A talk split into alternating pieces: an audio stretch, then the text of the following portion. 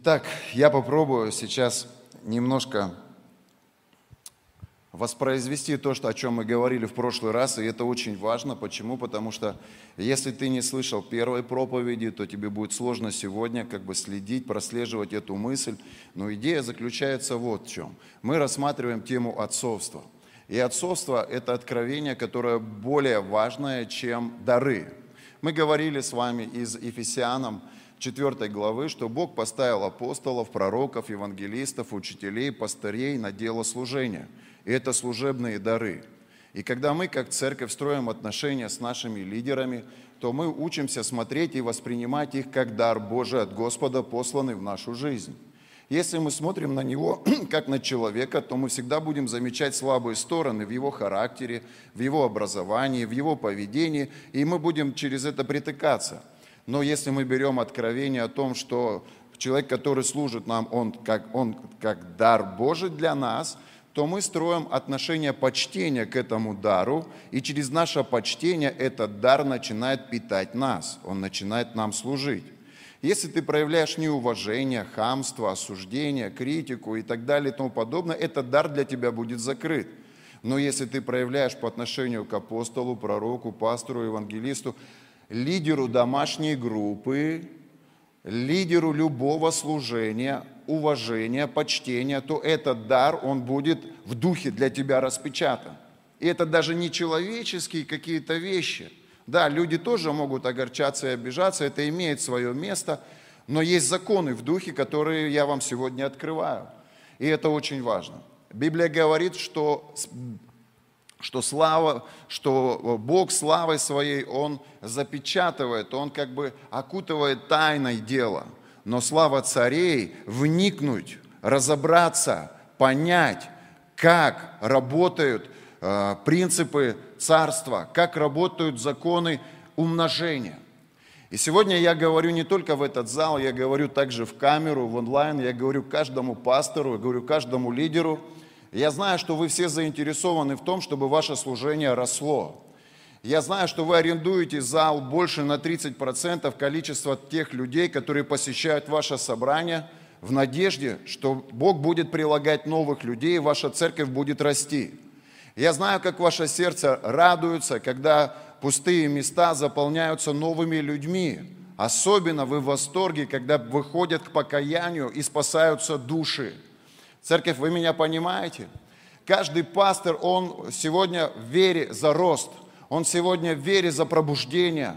Он посвящает свою жизнь годами, кладя ее на алтарь пред Богом ради одной идеи, чтобы души спасались, чтобы те, которые спаслись, возрастали, укоренялись и входили в роль людей, которые будут способны сами воспроизводить себе подобных. Скажи, воспроизведение.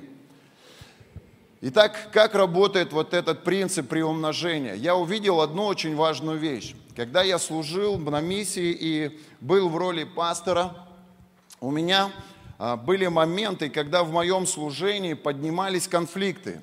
И это, как правило, были люди, которые в свое время приходили, они спасались в моем благовествовании, они возрастали, росли, укреплялись.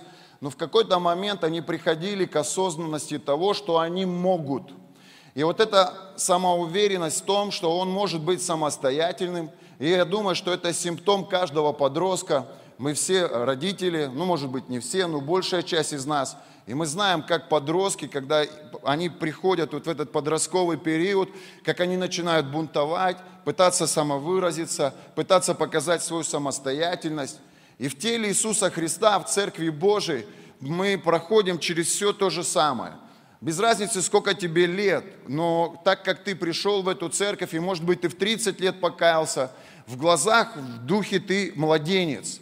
Затем ты начинаешь расти, приходишь в возраст подростка, а потом из подросткового возраста ты должен идти в возраст родителя, человека, который способен уже воспроизводить, рожать себе подобных. Кто из вас верит, что мы дети Авраама? И у Авраама было великое обетование. Бог ему сказал, 12 глава книга Бытие, «От тебя произойдет великий народ». Помните это обетование? Его имя было Авраам, но спустя 25 лет он родил сына. И перед тем, как он родил сына, Бог дал ему имя Авраам, что значит отец множества. Скажи, я отец множества. В каждом из нас есть потенциал для роста. Ты не бесплодный. Ты человек, в котором есть все необходимое для того, чтобы состояться как отец, для того, чтобы состояться как мать, для того, чтобы в духе воспроизводить. Аминь.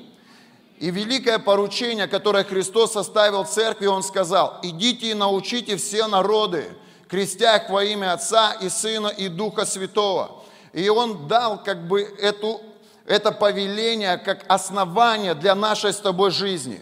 Сегодня, что бы мы с тобой ни делали, зарабатываем мы деньги, получаем образование, идем в какие-то направления в этой социальной как бы структуре.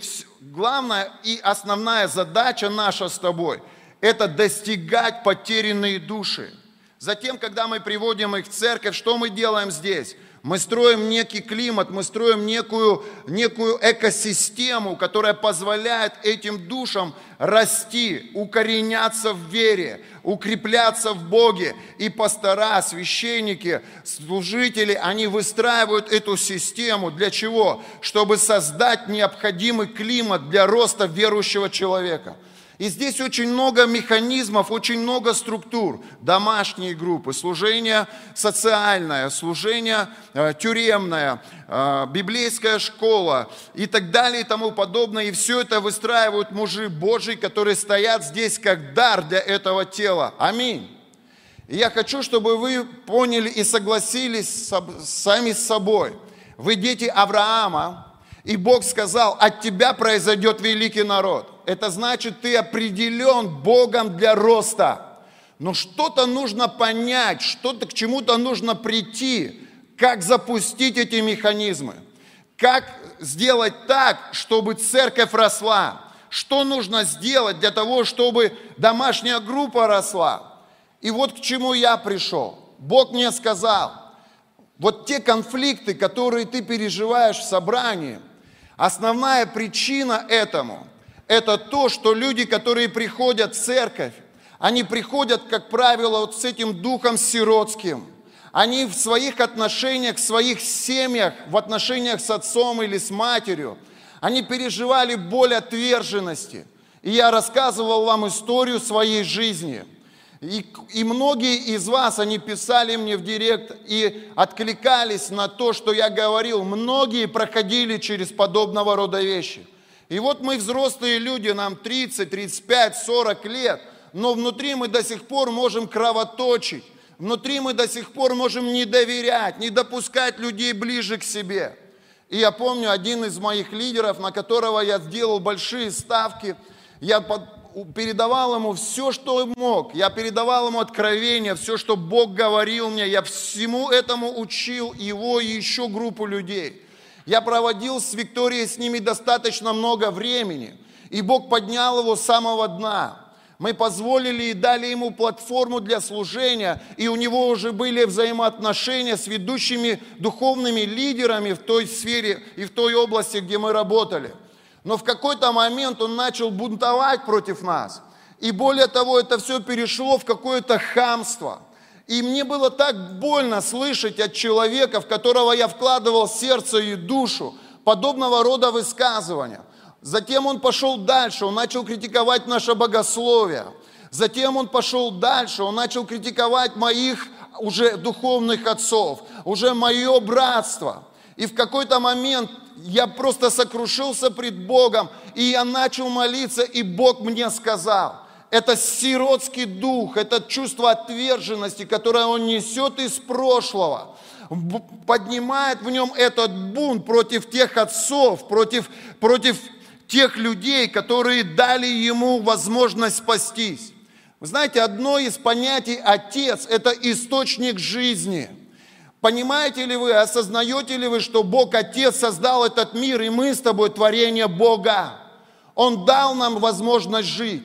Следующий момент, если мы идем в отношения кровных родителей, понимаете и осознаете ли вы, что если бы не твой отец, Денис, если бы не его семя, не было бы тебя. И как бы Отец не вел в отношении к нам, но даже за то, что Он позволил нам появиться на свет, уже дает нам некое право почтить вот эту деталь, почтить вот этот момент. Скажи на это аминь. Но когда мы приходим в Церковь Божью, и когда мы слышим первую проповедь, и когда эта проповедь касается нашего духа, и когда наш дух рождается свыше, что происходит? Происходит момент рождения свыше. Происходит момент, когда ты вкушаешь от Бога жизни через апостола, пророка, пастора, евангелиста или учителя, который до тебя это слово доносит. И когда ты вкушаешь это Слово Божье, когда ты переживаешь это помазание Духа Святого, когда ты через этого человека, как через сосуд Божий, соприкасаешься с сердцем Бога, у тебя открываются глаза, что произошло со мной, оковы греха пали, я получил исцеление, я получил свободу, я научился прощать, я научился быть добрым с людьми, и моя жизнь преобразовалась благодаря тому, что кто-то принес послание в мою жизнь, благодаря тому, что кто-то организовал Церковь Божью, благодаря тому, что кто-то построил эту экосистему, кто-то настраивал эту атмосферу поклонения, веры, любви, потока Божьего Слова. И это были люди Божьи. Аллилуйя!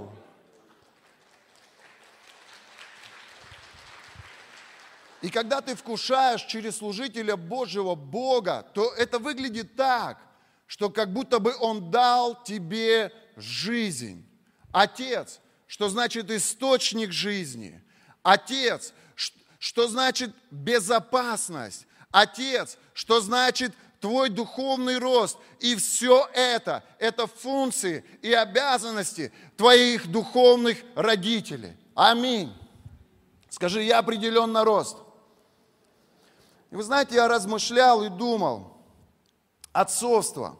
Что же такое отцовство для меня? И первое, что я для себя записал, это взять ответственность за своих детей. Скажи, ответственность. Я знаю уже очень много мужчин, которые даже счета не знают своим детям. Они даже не знают, где их дети живут. Есть настолько безответственные мужики, которые раскидывают свое семя, и они понятия не имеют, сколько у них детей. Они не берут ответственность за свои поступки, они не берут ответственность за свое семя. Друзья мои, и я также пришел к тому, что в духе мы должны войти в роль духовных отцов и взять ответственность за людей, которые спасаются в нашем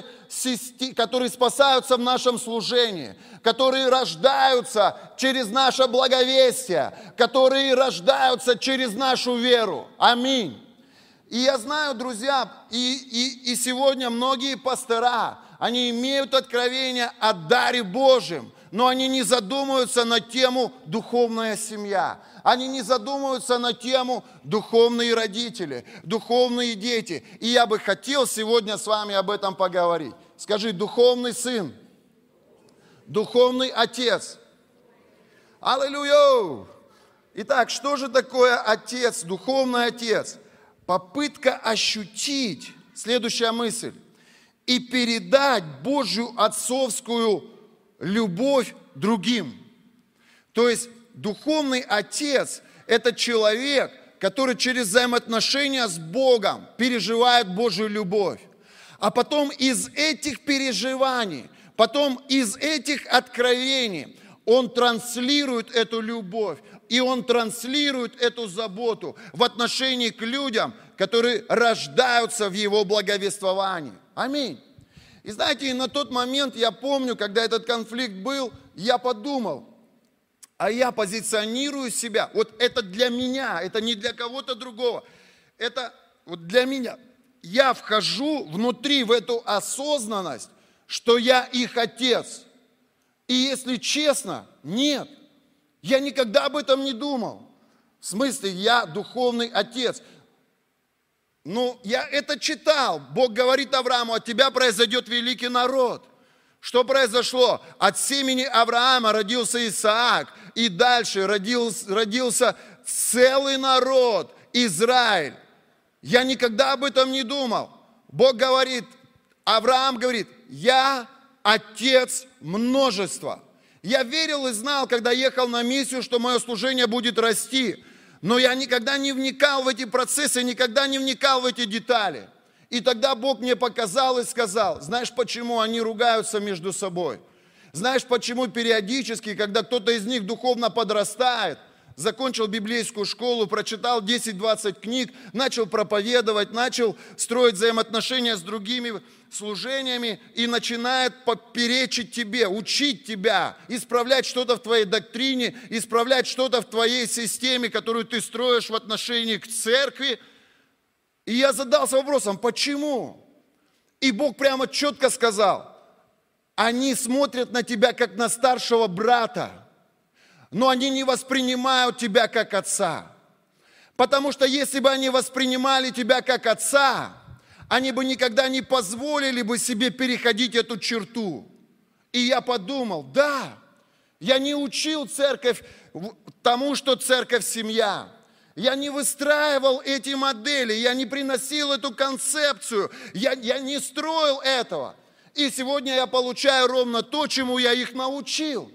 И это действительно так. Если я для них брат, то когда они немножко начинают взрослеть, когда они чуть-чуть начинают вникать в работу, служение и так далее, они как брат с братом, как в любой семье, вон у Саши, или у кого-то из ребят, у кого есть сыновья, они, братья, постоянно соперничают друг с другом. Они постоянно дерутся. Они постоянно отвоевывают какие-то новые территории. Между ними есть этот дух соперничества. Но сын с отцом никогда не будет соперничать. Сын, если брат брата может ударить, то сын отца никогда не ударит. Если мы будем воспитывать это и приносить это откровение в тело Иисуса Христа, то мы запустим механизмы роста, мы запустим механизмы приумножения. Почему? Потому что Бог Отец, Он пригласил нас в свою семью и называет нас в Иисусе Христе сыновьями и дочерьми. И ту же самую концепцию Он приносит в тело Иисуса Христа. И как мне это нравится, когда Он начал со мной об этом говорить, я вдруг начал получать откровения, мысль за мыслью, место Писания за местом Писания. И я подумал, а кто же мои духовные родители? Я никогда об этом не думал. У меня никогда не было такого вопроса. Для меня мой пастор Владимир, он был... в личных отношениях Володя, прости, пожалуйста, а в служебных отношениях Владимир или пастор. То есть я воспринимал его как дар. Где-то в личных отношениях как друга, но в служебных отношениях как дар. Но я никогда не смотрел на своего пастора как на отца. И это просто мысли, я делюсь сегодня с тобой. И когда я стоял и говорил, Бог, я устал вот от этих постоянных конфликтов. Как мне разрешить это? И тогда Бог сказал, начинай учить церковь тому, что церковь – семья. Раскрывай тему отцовства, раскрывай тему сыновства. И когда я нырнул в эту тему, я вдруг увидел, что так много людей, они приходят с этими глубокими ранами отверженности со стороны своих родителей. И когда они приходят в тело Иисуса Христа, и ты начинаешь с ними работать, люди с отверженностью, они не воспринимают корректировку. Они любят, когда их гладят, они любят, когда их любят, но когда их исправляют, они сразу в штыки. Когда их направляют, они сразу в штыки. И это не потому, что ты что-то делаешь неправильно, как пастор, а это потому, что у них внутри сидит отверженность. И те, кому они доверяли раньше, причиняли им боль. И сегодня они боятся доверить себя лидерам. Почему люди не ходят на домашние группы? Большая часть из них не ходят не потому, что у них нет времени, а потому что они боятся сближаться с людьми, чтобы не увидели их болезненные зоны. Чтобы не входить в более близкий контакт, и чтобы люди не могли причинить им какую-либо боль. Вы со мной? Как это исправить? Как построить эту экосистему, которая позволит нам быть детьми своих духовных родителей? Давайте посмотрим несколько мест Писаний, прошу вас. Первое послание Коринфянам, 4 глава, 17 стих, пожалуйста. Обратите внимание, апостол Павел, он раскрывает эти принципы, и он говорит: «Для сего я послал к вам Тимофея, моего возлюбленного и верного в Господе сына». Итак, был ли Тимофей сыном по крови Павла? Нет. Но речь идет о духовных связях. Речь идет о духовных вещах. Он был духовным сыном апостола Павла. И он пишет: «Для сего я послал к вам своего духовного сына Тимофея, который напомнит вам о путях моих во Христе, как я учу везде, во всякой церкви». Давайте посмотрим следующее место Писания. Послание к Филимону, 1 глава, с 9 стиха. «По любви лучше прошу, не иной кто, как я, Павел, старец, а теперь и узник Иисуса Христа, прошу тебя о сыне моем Анисиме, которого родил я в узах моих». Итак, что значит родил? Он по плоти его родил? Нет, он духовно его родил.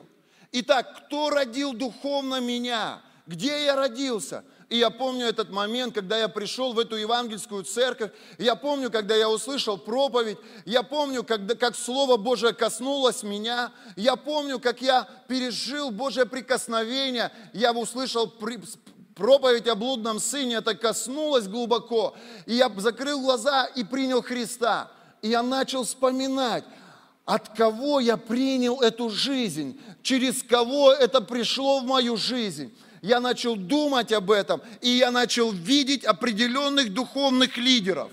Я когда-нибудь позиционировал и представлял их в роли духовных родителей? Нет, никогда. Я даже не думал об этом. И я начал думать: отец – это человек, который должен взять ответственность. То есть это решение воли. Когда ты говоришь: я беру ответственность за всех, кто родился в моем благовестии, за всех, кто является детьми моей веры. Ведь я верил за них, когда я начал, их не было, но я верил, я видел, я молился, я исповедовал, я проповедовал, я приводил их в церковь, и вот они. Это сыновья, это дочеря, но я никогда в этой концепции не жил. Я никогда вот в этом алгоритме не находился. Но сейчас я начинаю об этом размышлять и думать. И я вдруг понял: мне нужно взять ответственность за них как отец. Я не буду им говорить об этом, но внутри я должен с этим согласиться. И тогда Бог говорит: от тебя произойдет великий народ. Я как будто бы понял: тогда будет рост, тогда будет приумножение. Если я научу людей концепции семьи, то сыновья будут с почтением относиться к духовным родителям, и тогда будет меньше бунтов, и тогда мы можем защитить церковь от разделений. Если дети будут чтить родителей, они никогда не пойдут против родителей. И я начал думать и подумал: как здорово, как бы все это запустить. Следующее место Писания, 1 Коринфянам, 4 глава, 14-16 стихи. Давайте посмотрим. Итак, апостол Павел, он раскрывает нам эту тему. И он пишет: «Не к постыжению вашему пишу сие». То есть он говорит: я не хочу никого из вас обличить или обидеть, но вразумлю вас, но я хочу дать вам некую мудрость. Я что-то понял. Апостол Павел говорит: я что-то понял, Бог что-то мне открыл, я знаю, как построить церковь, я знаю, как привести людей в это состояние, где они будут чтить людей вокруг себя. И он говорит: как возлюбленных детей моих. Смотрите, то есть он относится к ним как отец, то есть он внутри согласился. То есть, послушайте, если ты лидер какого-либо служения, и ты согласна с тем, что ты дар, но ты не согласна с тем, что ты мать для этих людей, это слово к тебе. Пастора, если вы думаете о том, что церковь не растет, и вы уткнулись в какое-то ограничение, вы чувствуете потолок над своей головой, или вы вовлечены в какие-то конфликты, внутренние разборки церкви, мое слово сегодня к вам. Вам нужно согласиться с тем, что вы уже не подростки, но вы отцы. Если вы родили в своем благовествовании людей, если в вашем зале сегодня сидят люди, которые спасены через твою веру, через твое служение, ты уже отец. Отцом делает тебя наличие детей, которые сидят в твоей аудитории. Но ты сам еще к этому не пришел. Тебе нужно согласиться с тем, что ты отец для этих людей и взять ответственность. Аллилуйя! Как мне это нравится! Я не знаю, понимаешь ли ты, о чем я говорю. Но даже если ты не понимаешь, просто размышляй об этом. Потому что, послушайте, Бог хочет не просто, чтобы мы привели человека в церковь. Бог хочет, чтобы мы обучили его. Бог хочет, чтобы мы укоренили его. Бог хочет, чтобы мы привели его из младенчества в подростковый возраст. Из подросткового возраста в возраст отца. Когда он, как отец, возьмет ответственность за других духовных людей. Вы знаете, я смотрю на своего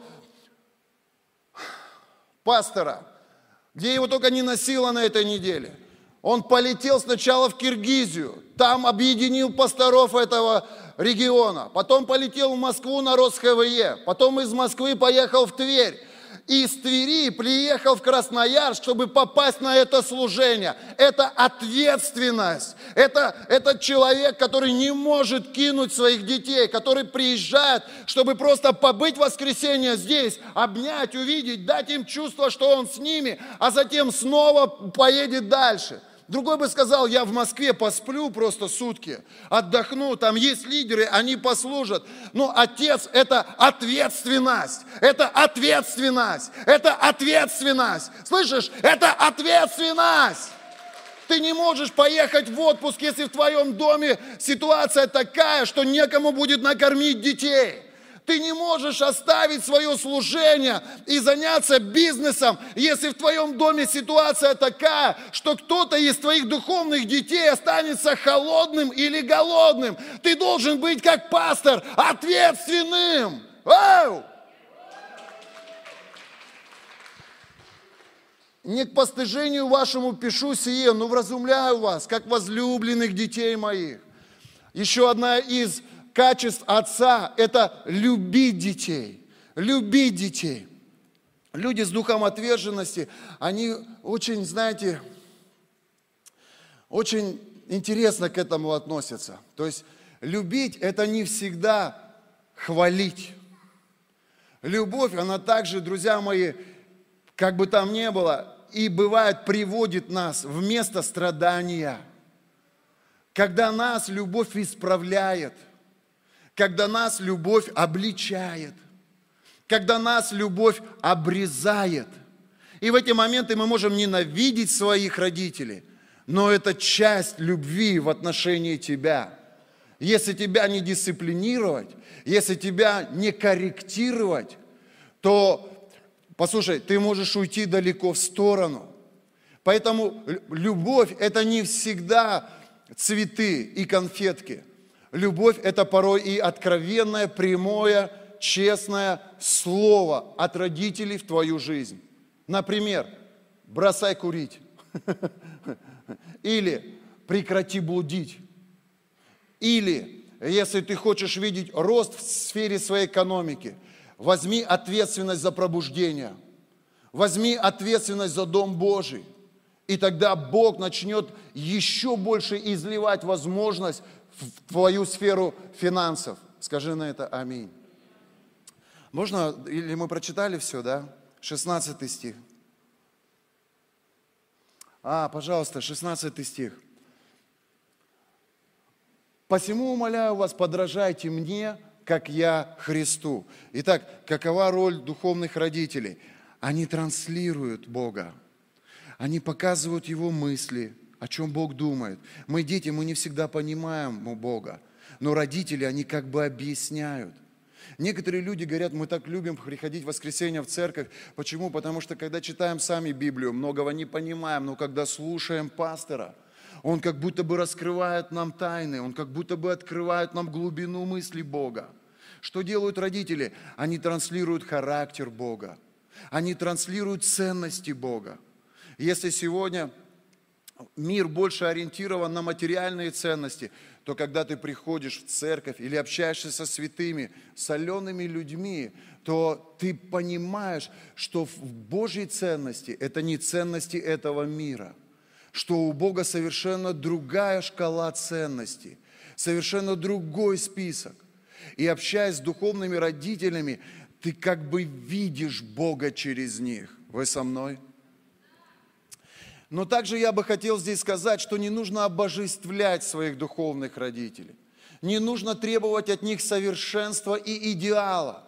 Потому что многие новообращенные люди, когда они принимают и вкушают Бога через этих лидеров, они начинают их боготворить. Я помню, когда я только покаялся, и пастор приехал к нам в служение, мы пошли на остров отдыха, чтобы немножко позагорать на протоке. И я смотрел на него, и я представлял его как небожителя. Вау, святые спустились с небес. Я боялся рот открыть, я боялся что-то сказать. Но он так много смеялся и этим самым располагал нас по отношению к себе. А затем, когда мы пошли купаться, мы оказались с ним вместе, и он мне говорит, поплыли на ту сторону. И я подумал, на ту сторону я не доплыву, но я же плыву со святым, я не должен утонуть. И я поплыл. У меня такое представление было, что небожитель спустился на землю и со мной поплыл на ту сторону протоки. И когда мы плыли, я говорю ему, скажите, почему я не могу молиться на иных языках? И он говорит, ну сейчас доплывем до туда, я за тебя помолюсь. И я плыл на ту сторону с надеждой, что сейчас я начну говорить там на иных языках. Когда мы приплыли на ту сторону, я посмотрел обратно и думал, ну обратно я точно не доплыву. Я посмотрел на коммунальный мост и представил себе, что мы сейчас в трусах пойдем по коммунальному мосту на другой берег, и как это все будет выглядеть. И мой мозг говорил, ты обратно не доплывешь. Но я настолько был вдохновлен присутствием святого человека, он для меня был просто святой. Почему? Потому что я был там, а видел его только здесь. Я не соприкасался с ним в жизни. Но когда я соприкасаюсь с помазанными людьми в жизни, я вдруг понимаю, что они на 100% человек. А когда он в помазании, он на 100% Бог. Когда он под помазанием, он двигается в силе Духа, он транслирует мысли Бога, он являет Божий характер. Но когда он как человек, он может допускать какие-то погрешности, он может допускать. Принеси соседу, скажи, не обоготворяй помазанников. Приземляйся на землю, смотри на это здраво, рассуждай здраво, давай право ошибки каждому. Скажи на это аминь. Оу, вы со мной? И когда я посмотрел назад, я подумал, ладно, рискну. И мы поплыли обратно. И когда мы вышли на берег, я подумал для себя, надо поближе держаться к этому человеку, потому что рядом с ним я делаю то, чего сам никогда бы не сделал. И в этом есть доля правды. Мы, люди, ограничены в своем сознании. Но Бог дает нам отцов, Бог дает нам старших братьев, Бог дает нам матерей, Бог дает нам старших сестер, для того, чтобы они расширили наше мышление, для того, чтобы они, взяв нас за руку, повели нас на более глубокие места Писания, более глубокие сферы Духа. И они будут бросать нам вызов своей жизнью. Они будут бросать нам вызов своими поступками. И это наш с тобой рост. Аминь. Воздайте Богу славу. Я хочу, чтобы вы обратили внимание на слова апостола Иоанна. 1 Иоанна, давайте посмотрим, 2 глава, 1 стих. Время так быстро летит. Итак, Иоанн пишет, «Дети мои». Я подумал, я когда-нибудь обращался к своей церкви? Дети мои. И я так представил себе, я выхожу в воскресенье к своим людям и говорю: дети мои. И я чувствую, как мой мозг, он не позволяет этому быть. Я почувствовал, знаете, когда я приехал на миссию, первые люди, которые спасались, они называли меня пастор. Они называют меня пастор, а я не откликаюсь, потому что я не привык к роли пастора. И мне нужно было время, чтобы в моей ментальности, чтобы в моем разуме войти в эту ответственность пастор, в эту осознанность пастор. И вот проходят годы, и я уже пастор, без проблем, пастор. Но когда я подошел к этому откровению, я подумал: отец, да какой я отец? А кто такой отец? А что, если я с этим соглашусь? А что, если это я начну практиковать? И я начал об этом думать. И когда я об этом думал, Бог повел меня в отношения с моим кровным отцом. И там начался процесс исцеления. Помните, я говорил, что все начинается с откровения Божьего сердца. Потом Бог обязательно нас приведет к сердцу наших родителей, где мы должны проявить почтение. Я знаю, многие из вас, они почтили своих родителей. Кто-то даже отправил своих детей в отпуск. И я просто хочу тебе поаплодировать. Ты молодец. Ты высвободил послушание в отношении к Божьему Слову. Кто-то переобул автомобиль своего отца, приготовив его к зиме. И я хочу тебе поаплодировать. Кто-то, может быть, помог с ремонтом, а кто-то, может быть, об этом думает. Но тебе нужно это обязательно сделать. Потому что дальше Бог поведет тебя в духовное отцовство, где Он будет учить тебя быть хорошим сыном своему отцу. Не перечить, не открывать его наготу перед общественностью. Потому что беспризорники, сироты, они очень часто, замечая наготу своих духовных родителей, начинают это обсуждать на стороне. Они говорят и сеют разделение, сеют раздор, сеют семена осуждения в сердца других людей в отношении к своему духовному родителю. И это не делает церковь сильной, это делает церковь слабой. Это останавливает церковь в ее достижении других людей. И многие люди, они живут из года в год в этих внутренних разборках, в то время, когда надо выходить за пределы стен церкви и достигать других людей. Скажи на это аминь. Здоровая церковь, она будет достигать, а больная церковь, она будет работать на иммунитет своего выздоровления. Так вот, чтобы церковь была здоровой, мы выстраиваем с апостолом Павлом, с апостолом Иоанном эту концепцию церковь, семья. Итак, дети мои, сие пишу вам, чтобы вы не согрешали, а если бы кто согрешил, то мы имеем ходатая пред Отцом Иисуса Христа праведника. Пожалуйста, дальше. С 12 стиха. А он опять обращается. Пишу вам, дети. То есть нам нужно прийти к этому. Люди, которые рождены в моей вере, это мои дети. Я их отец. Я взял ответственность за их питание. Я взял ответственность за их воспитание. Я взял ответственность за их духовный рост. И для того, чтобы мне состояться как хороший отец, я должен посмотреть на своих духовных родителей и задать себе вопрос: а я хороший сын своему отцу? Я закрываю наготу своего отца, я усиливаю его служение, или я показываю людям слабые стороны его жизни, и тем самым церковь делаю слабой.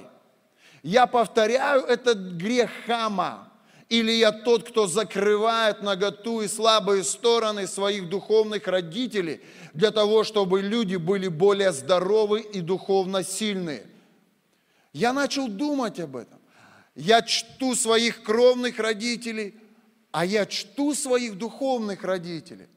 Когда последний раз я кормил их? Когда последний раз я встречал их в аэропорту или отвозил их? Когда последний раз я принимал участие в их ремонте?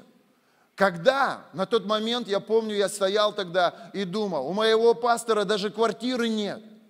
У моих друзей-пасторов уже давно квартиры есть, а на тот момент у моего пастора даже квартиры не было. И я подумал, столько лет в служении, и человек живет до сих пор в аренде. Ладно, ему было на тот момент, может быть, и не так это важно, но его жене, его детям. И я подумал, я соберу семя, и я сделаю приношение как дар в отношении к своему духовному отцу в его будущую квартиру. И я начал искать эти пути почтения, как выразить свое отношение благодарности за то, что я родился в его благовествовании, что я сегодня по большому счету представляю и себя в духе того, друзья мои, представляю себя в духе тем, кем я по большому счету во многом обязан Ему. Вы дадите Богу славу за это. Но люди, которые не чтут родителей, хамят, они как бы закрывают эту возможность принять наследие со своих духовных отцов, которое может прийти на вас. И духовное наследие – это тот момент, когда Авраам возложил руки на Исаака и сказал: «Пусть все, что есть на мне, оно придет на тебя». Когда Исаак возложил руки на Иакова и сказал: «Пусть то помазание, которое есть на мне, та способность прощать людей, которая есть на мне, то помазание, которое объединяет людей, та вера, которая позволяет мне материально расти, та любовь к людям, которая есть на мне, пусть будет на тебе во имя Иисуса Христа». И это наследие, оно переходит от отца к сыну, от отца к сыну, от отца к сыну. Аллилуйя! Но если мы об этом не думаем, если мы в это не верим, если мы это пропускаем, это никогда не придет в нашу жизнь. И очень многие люди в силу отсутствия этого откровения, они как колобок катятся из церкви в церковь, из церкви в церковь. Они пришли в эту церковь, и отец начал их корректировать, начал их исправлять. Им не понравилось, больно, неприятно. И они покатились. Я от дедушки ушел, я от бабушки ушел. И пришел в другую церковь. И там они приходят в место, где их начинают корректировать, исправлять, что-то делать для блага же их будущего. Что-то формировать в них, чтобы они состоялись. Они снова испытали эту боль отверженности и покатились в другое служение. Помните, колобок? Я от дедушки ушел, от бабушки ушел. И если ты меня обидишь, и от тебя, пастор, я уйду. И вот эти колобки катятся из церкви в церковь, из церкви в церковь. Я хочу сказать пасторам, которым эти колобки прикатились, они могут быть одарованными. Они могут быть теологически грамотными. Они могут быть такими вежливыми. Такие глазки у них прямо добрые. И вы смотрите на них и думаете: Бог дал дар. Сейчас поставлю его лидером прославления. Или сейчас дам ему кафедру. Или сейчас дам ему еще какую-то позицию. И у меня к вам, ребят, слово: не торопитесь. Посмотрите, как они к вам относятся. Посмотрите, способны ли они принимать вашу корректировку. Посмотрите, чтут ли они вас. Посмотрите, когда вы ошибаетесь, говорят ли они о ваших ошибках с людьми. Сеют ли они эти семена разделения. Сеют ли они эти семена противоречия в их сознание, настраивая их тем самым против вас. Проверьте их. Не возлагайте руки на них поспешно. Определите, кто они, прежде чем дать им кафедру, прежде чем дать им позиции. Потому что если вы их не проверите, и вдруг, когда вы начнете их исправлять, они встанут в дыбы против вас, они разделят вашу церковь. Не допускайте этого. Воздайте Богу славу. 12 стих, пожалуйста. «Пишу вам, дети, потому что прощены вам грехи ради имени Его». Скажите: дети. 13 стих. «Пишу вам, отцы, потому что вы познали сущего от начала». Скажите: отцы. «Пишу вам, юноши, потому что вы победили лукавого». Скажите: юноши. «Пишу вам, отроки, потому что вы познали отца». 14 стих. «Я написал вам, отцы, потому что вы познали безначального. Я написал вам, юноши, потому что вы сильны. и Слово Божие пребывает в вас, и вы победили лукавого». Итак, путь в отцовство, он начинается с детства. Потом ты переходишь в юность, а затем ты должен идти в отцовство. Сегодня здесь много людей, и многие из вас уже в церкви больше 10 лет, но вы до сих пор не отцы. И сегодня я здесь, чтобы сказать тебе: начни об этом думать, а затем возьми ответственность как отец. Почему? Потому что ты давно уже вышел из возраста юноши. Кто такие дети? Дети – это те, которые пережили прощение. Ребенок – это духовная составляющая, когда человек осознал, что Христос забрал мои грехи. Аллилуйя, я прощен! Аллилуйя, я праведник! Аллилуйя, я спасен! Дети кричат. Они переполнены любви, они готовы браться и бежать в прославление, они готовы бежать в алтарные работники, они готовы бежать на домашнюю группу. У них это первая любовь, они переживают Бога. Это дети, с ними легко, они горят, они проповедуют в автобусе, они проповедуют в магазине, они проповедуют в такси, они проповедуют в ресторане, они горят, это дети. Но мы знаем, что мы должны детей, как отцы, привести в состояние, когда они будут подростками, когда они будут юношами. Скажи: юноши! Юноши – это те, кто наставлен в слове. Юноши – это те, кто способен держать меч. Юноши – это те, кто способны этим словом, верой достигать.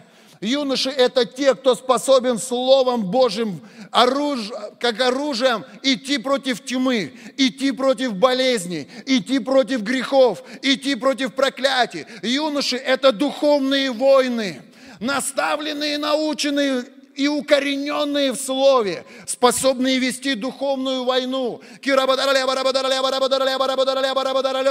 Аллилуйя, воздайте Богу славу. Но есть путь дальше, путь в отцовство. Скажи: отцы. Нам нужны отцы. Послушайте, юноши, они ждут одобрения со стороны людей. Юноши, они еще зависят от мнения. Но отцы, они самодостаточны. Они имеют вот эти алгоритмы того, как строить пробуждение. Отец, он может поставить служение. Отец, он может насадить церковь. Отец, он может организовать жизнь и цели пасторов. Отец – это человек, который познал Бога в его широте и полноте. Отец – это тот, который не поменяется в настроении. Ругаете вы его или хвалите вы его? Он в одинаковом состоянии. Отец – это Моисей, который стоит на горе и молится за пробуждение. Отец, во имя Иисуса, пусть пробуждение придет в Израиль. Дай Иисусу Навину победить Амалика. Давайте следующее место Писания, быстренько. Время летит вообще. Из сынов Исахаровых пришли люди разумные, которые знали, что когда надлежало делать Израилю, их было 200 главных. И все братья их следовали слову их. Итак, мы видим, что сыны Исахаровы – это как раз отцы, которые знают, как организовать альфа-служение, которые знают, как организовать тюремное служение, которые знают, как открыть филиал, которые знают, как поставить служение семьям. Отцы – это люди, у которых есть полнота откровения того, как строить Божью церковь, как вести Божий народ, как вдохновлять Божий народ, как тренировать Божий народ, как ставить цели перед Божьим народом. Это люди более самодостаточные в духовном росте, чем дети и отроки. Ты со мной? Эти сыны, они знали, и все остальные, они их слушали и делали то, что они говорят. Давайте посмотрим еще одно место Писания. На сегодня это будет последнее место. Книга Исход, 17 глава, с 11 по 13 стих. «И когда Моисей поднимал руки свои, одолевал Израиль, а когда опускал руки свои, одолевал Амалик». Но руки Моисеева отяжелели, и тогда взяли камень и подложили под него, и он сел на нем. А Аарон же и Ор поддерживали руки его, один с одной, а другой с другой стороны. И были руки его подняты. И не изложил Иисус Амалика, и народ его острием меча. Итак, Моисей – это отец. Он был на горе. У него более глубокое откровение,